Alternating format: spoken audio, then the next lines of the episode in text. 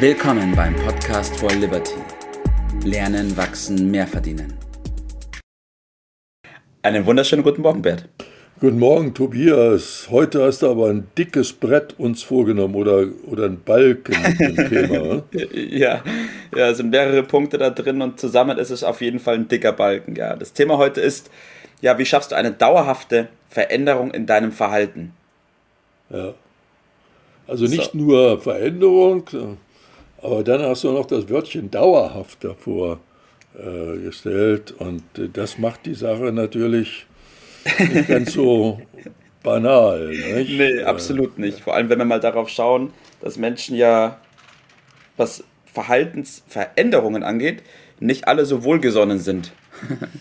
Ja, wohlgesonnen ist eine schöne Formulierung. Da äh, bestehen Ängste.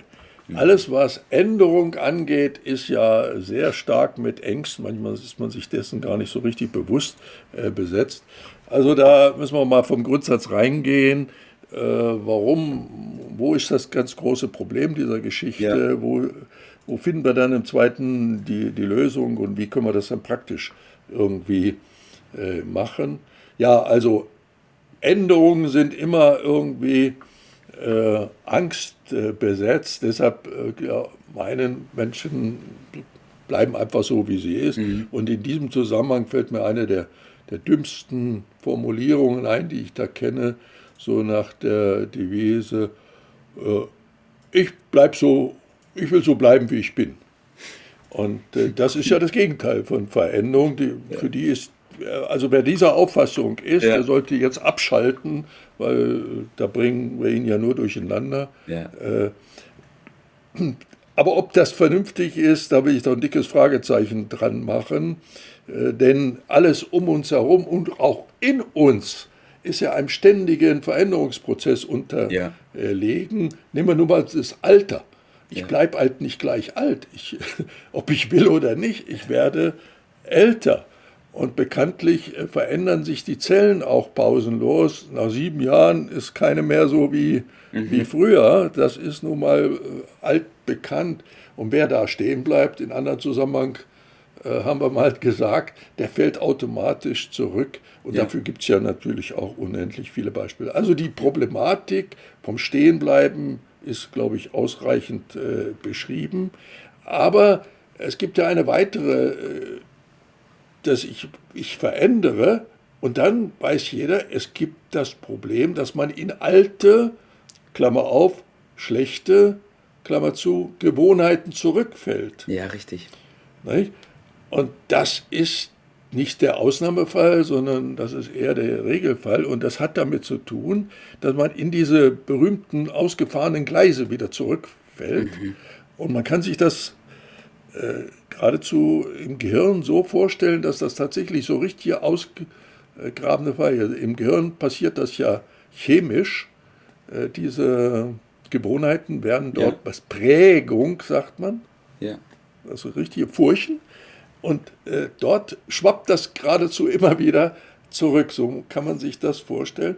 Also das ist kein so ganz banaler, einfacher Vorgang, ja. äh, der dort äh, dem zugrunde liegt, neben den Ängsten, äh, dass das immer wieder zurückschwappt. Man muss da also eine gewisse Strategie, denke ja. ich, ja. Äh, auf anwenden, um das auf Dauer auch wirklich rauszukommen. Das war ja die Forderung, ja, die du gestellt richtig. hast. Ne? Richtig. Ja, weil ich glaube, genau diese beiden Punkte, die du erwähnt hast, die verstärken sich so gegenseitig. Also auf der einen Seite haben die Unbedingt. Leute Angst vor der Veränderung und dann probieren sie es, aber machen das irgendwie ja nicht so, wie es machen sollten und dann fallen sie wieder zurück und dann haben sie die Bestätigung dafür, dass sie Angst davor haben sollten. Ja, aber sagen wir mal, erkanntes Problem ist halbes Problem, so wenn man äh, da anfängt und dann vor allen Dingen etwas macht, was man mit Entscheidung äh, ja. bezeichnet. Man trifft die Entscheidung, ich will mich verändern, ich weiß, es ist ein gewisser Aufwand, den ich treiben muss, aber es gibt auch riesen Vorteile, die das Ganze natürlich für mich äh, hat. Und ich mache mir bewusst, dass das, diese Veränderung keine einmalige Geschichte ist, ja sondern das ist der Beginn eines Prozesses. Einmal ist kein Mal. Das weiß doch jeder, das ist sprichwörtlich. Ja. ja? Und genauso wie äh, auch Erfolg ein Prozess ist und keine einmalige Geschichte, äh, ist diese Veränderung, vor allen Dingen die dauerhafte Veränderung, ein äh, Prozess.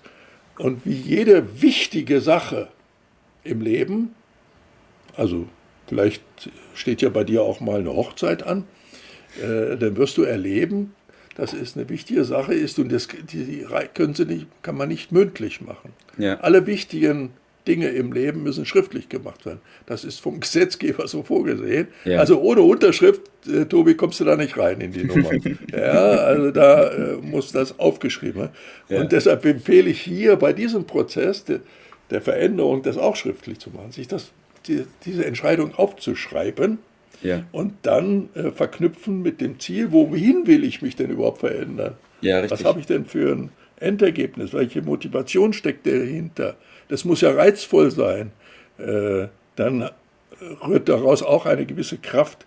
Äh, die Schwierigkeiten, die damit verbunden sind, die Rückfallproblematik dann zu äh, bewältigen. Und jetzt kommen wir so ein bisschen, was gilt es denn zu organisieren, worauf ja. gilt es zu achten, damit man da vorankommt.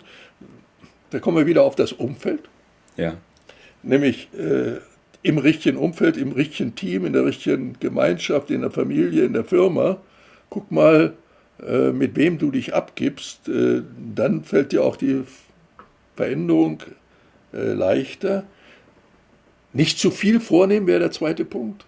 Kleine Schritte, das fängt wie beim Kind an mit, mit kleinen Übungen. Da lernen wir auch Danke, bitte, wir lernen dann später Fragen mhm. zu formulieren. So ist es hier auch. Es gibt viele, viele kleine Dinge, die es gilt, äh, sich anzugewöhnen. Und das macht die Veränderung dann in der Summe äh, aus. Ja.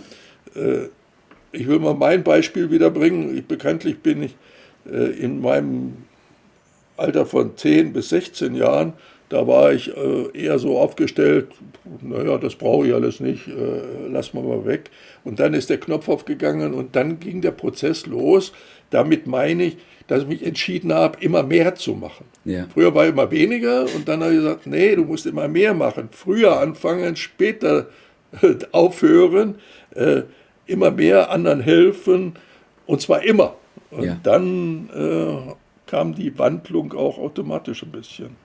Ja. Also da gibt es eine ganze Reihe, wir können das jetzt hier nur kurz anreißen, äh, Serien, äh, also Gewohnheiten zu entwickeln, äh, Dinge, sich, die man richtig macht, leichter machen, sich zu belohnen, andere Dinge wieder schwer zu machen. Also das ja. summa summarum zusammengefasst, einen Reiz darin zu entdecken, sich zu verändern, dann Richtig. ist man ganz erheblich weiter. Wenn es einen Reiz hat, Disziplin zu üben, Mut zu pflegen, so fängt es mal an. Ne? Ja, auf jeden Fall. Ich glaube auch, wenn man sich die Veränderung bewusst macht und sagt, okay, Veränderung ist ganz natürlich, das ist die natürlichste Sache der Welt, die Veränderung. Richtig. Ich kann mich da nicht widersetzen und es macht auch keinen Sinn, dass ich mich widersetze. Genau. Und man dann positiven Zugang dazu findet, dann ist man auch nicht mehr mit dieser Angst behaftet und sagt, okay, wenn ich jetzt dazu noch ein System habe und das Umfeld, super. Das System ist das Entscheidende. Ich muss da früher oder später, der Wille reicht nicht aus. Ich brauche auf die Dauer ein konkretes System. Ich fange aber an, dass ich erstmal die Wurzel suche, vom Grunde her die Sache angehen. Woher komme ich denn? Was ist im Umfeld? Guck mir das genau an. Äh, das wäre Schritt. Ein ganz großer Vorteil wäre, wenn ich einen Mentor hätte. Mhm. Ja, ein Mentor, dem ich berichten muss, dem ich Rechenschaft liefere, der mir ab und zu vielleicht auch den Kopf wäscht. Ja?